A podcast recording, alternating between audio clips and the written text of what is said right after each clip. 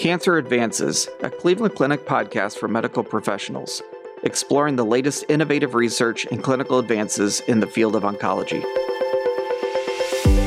Thank you for joining us for another episode of Cancer Advances.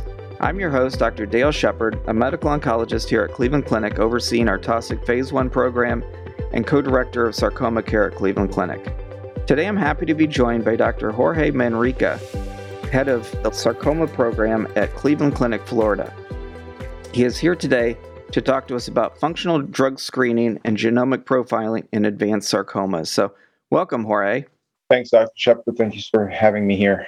Absolutely. So, you're actually joining us from Cleveland Clinic in Florida. Uh, maybe you can tell us a little bit about your role down there. Sure. So I'm, I'm an orthopedic surgeon. Um, I completed uh, two fellowships, one in adult joint reconstruction and the second one in orthopedic oncology. And I'm currently uh, the program director for the for the sarcoma program uh, here at, at, the clinic in, in Florida. Excellent. So we're going to talk today about um, a feasibility study for drug sensitivity testing and, and about genetic profiling. So um, maybe just to start, give us a little background about drug sensitivity testing and what what this uh, study is aiming to to to look at. What we, what question are we trying to answer here? Absolutely. So this study um, is one of the few studies out there, uh, if not the only one of its kind in, in sarcoma. We partnershiped with uh, Florida International University with Dr. Diana Azzam, um, who has extensive background in, in drug sensitivity. And basically, what we are trying to do with the current study is to see if functional precision medicine has a role in adult sar- sarcoma treatment. The specific study that we're conducting is a feasibility study. It's trying to evaluate if we can do this, um, if it's, it's some, if it's an approach that we can do for for adult sarcoma, and ideally to lay grounds for for future testing to see if we can potentially guide treatment in these patients in the future. And basically, what we are aiming to do is drug sensitivity is is a methodology by which we extract cells from from the patient's tumor, and we do a genetic profiling and test many different uh, chemotherapy agents to see how these cells react. And um, based on a scoring system, we are able to determine if these cells do respond uh, to the different chemotherapy agents. And also, we can combine different chemotherapy agents to see if they have a, a higher effect or a lower effect, depending on, on the combination of, of drugs. And so, the genetic testing you're doing is this uh, something like next generation sequencing, or are you doing a different type of sequencing?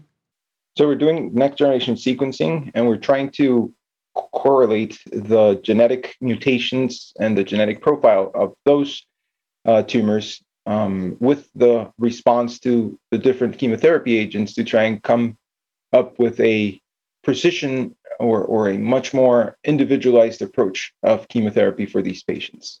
Are you looking at specific types of sarcomas or are you looking at sarcoma in general? Are there are there subtypes that are being studied?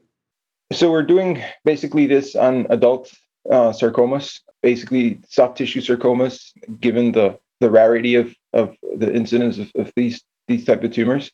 So we're we're keeping it broad to to try and include all of these type of sarcomas. And so some sarcomas we know are uh, have fusions, for instance, are associated with them. Are those being included, or are we looking for things that are outside of fusion-driven sarcomas? We're including all of them. Okay. From a testing standpoint, from uh, the drugs that we're you, that you're looking at, um, are you looking at drugs that would ordinarily be considered for treatment of sarcomas? Or are you looking at a wide range of drugs hoping to see something that might be active?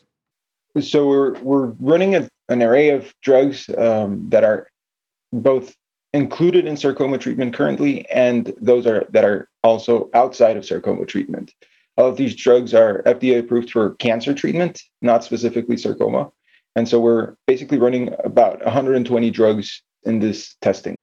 And so I think there it sounds like there's probably two things that could come from this. You you might find a, a traditional chemotherapy that might be active in particular patients and make those correlations with the genetics, but you can also find, I guess, the standard genomic abnormalities like BRAFs and and things like that. Um, are you finding many mutations in these sarcomas that would enable you to use standard genomic based therapies? So right now we we are at our infancy in the study, uh, so we haven't been able to identify anything specifically. We started off uh, a few months ago, so we haven't had any results as of right now. All right. Well, it's certainly uh, something that we'll be eager to to keep an eye on, and um, maybe we'll have to have a follow up and and talk about the results when they're available. Absolutely. Tell us a little bit about sarcoma care and the sarcoma program at Cleveland Clinic, Florida. So our sarcoma program started in 2019 uh, in, in, a formal way. We have a very unique team as we're very close to each other and we communicate very often in regards to, to the treatment of patients. All patients are discussed over the phone. Uh, we have uh, two medical oncologists, two radiation oncologists, a plastic surgeon, and a musculoskeletal radiologist, and myself. And we also collaborate with Cleveland Clinic main campus in our weekly tumor boards. We have other subspecialties in the clinic that uh, can collaborate with us in uh, other aspects of patient care if, if needed. So, really, this is a, a relatively new program. Um, I guess from the a, a, very general standpoint, in terms of setting up a program like this, that you know, treating a rare disease, needing a lot of different specialists.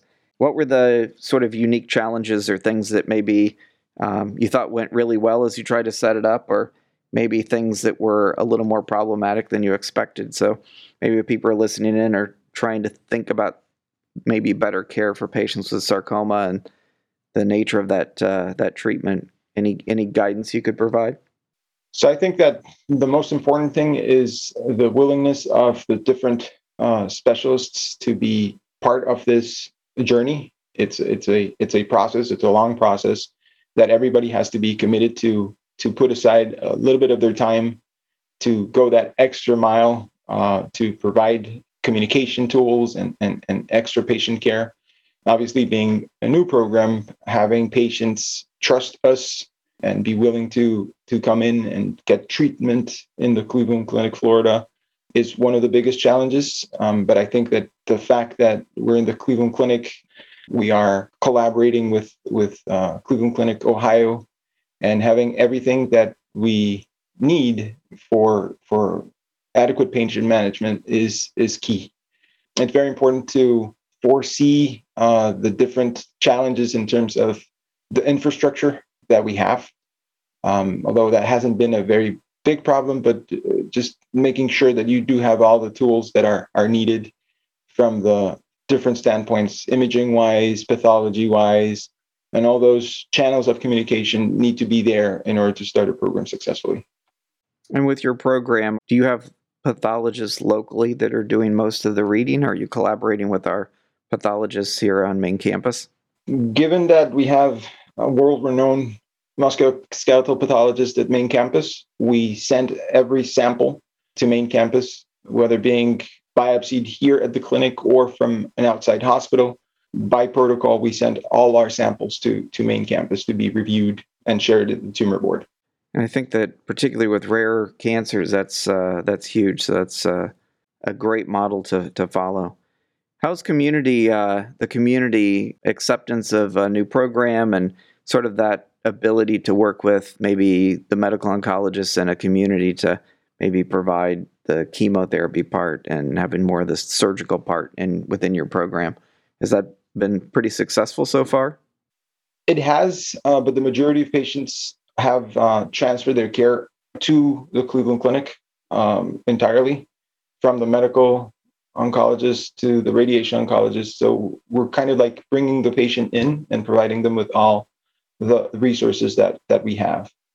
In terms of patients um, having the program here, uh, logistically, we have uh, two other centers that are close by or relatively close by down in Miami and up in Gainesville. So having the, the, the, the sarcoma program here at, at, the clinic has benefit the community uh, tremendously um, because the patients don't have to travel that far uh, to get their care to Miami or up in Gainesville. And so the the recent additions uh, to the clinic in the Florida area have have really been uh, beneficial to to patients with sarcoma. It sounds like. Yes. Excellent. What's uh what's next? What what are the you see as the gaps that uh, that will make this program bigger, more effective, uh, more more impactful? So I think adding additional surgeons when the volume increases uh, would be beneficial. Having a multidisciplinary clinic where we can collaborate in the same exam room, where we can have the medical oncologist, the radiation oncologist, and the orthopedic surgeon. Where I trained, that's how we saw the patients and, and, and, and combined our efforts in the same location. I know that that logistically is a little bit challenging to accommodate different schedules of the different providers, but I think that that's the direction I, I would like to to see the program in a in a few years, where the patient comes in and sees the different specialists in a in a same exam room. Unfortunately, within sarcoma, clinical trials are too rare. Rare disease and rare clinical trials. Are you setting up clinical trials within your program? We're open to that. Uh, that's a, a, an upcoming conversation as to what the opportunities are to collaborate with with main campus, um, but definitely open to to do that. You mentioned just to take a step back when you talked about sequencing. Um, we talked about sequencing and the, the sort of setting of your your trial that you're setting up. What what is your approach to sequencing of patients um, that are just coming through the program? Are you trying to get next generation sequencing on most of those patients? Not if they're not within the the um, the study that we're doing. Um, I defer the the the conversation to the medical oncologist to consider if that's something that it's an a it's an appropriate approach, but it's not a routine component of of practice currently. From a surgical standpoint, what do you find most exciting about where the field is now, and where do you, where would you like things to go in terms of is there something from a surgical standpoint that that you would like to uh, to see change? So there's there's a lot of room, uh, especially in the bone reconstruction aspect of, of sarcoma um, and and reconstruction of, of patients. Um, I have a specific interest in robotic application of uh, of this type of, of reconstructions. We have used robotics uh, in the clinic to perform these type of reconstructions in, in metastatic disease. But I think that the incorporation of the robotic technology that is currently being used in in joint replacements has a huge field in in orthopedic oncology that that is to to be discovered and and, and applied in our patients. I think that uh, we so we have a a fairly diverse group that may be listening. So something that uh, maybe people don't realize is the when people are when you when you're doing surgeries and you're you're putting in implants and things um, about how customizable those are. Um, can you can you maybe fill people in a little bit about if you're going to be doing a big surgery and a reconstruction, um, what that might entail? Absolutely. So in the world of orthopedic oncology, we aim to perform limb preservation, um, meaning that we, number one, take the, the tumor out and, and, and attain negative margins, but at the same time preserve the limb and preserve functionality. In that regards, what we need is a, a, a good structure, and sometimes we do have to resect bone. And when we do that, there are big voids, and industry has the ability to um, 3D print uh, implants, or, or, or we can get them off the shelf to reconstruct as much bone as we pretty much want to preserve that, that limb and preserve that functionality. And you can go from, from replacing a whole femur to replacing half of the pelvis, anchoring the implants to the spine, and so on and so forth. That uh, I think that it's endless possibilities of reconstruction with the current technology that we have. Very good. Well, you've had some excellent insights for us today. Anything else uh, you'd like to add? I'm really excited of um, being part of this uh, new adventure in the Cleveland Clinic, Florida, of, of building the sarcoma program, and um, I look forward as as we grow and include more um, providers to make it one of the most important sarcoma programs in in Florida. Very good. Well, thank you for being with us today. Thank you, Dr. Shepard.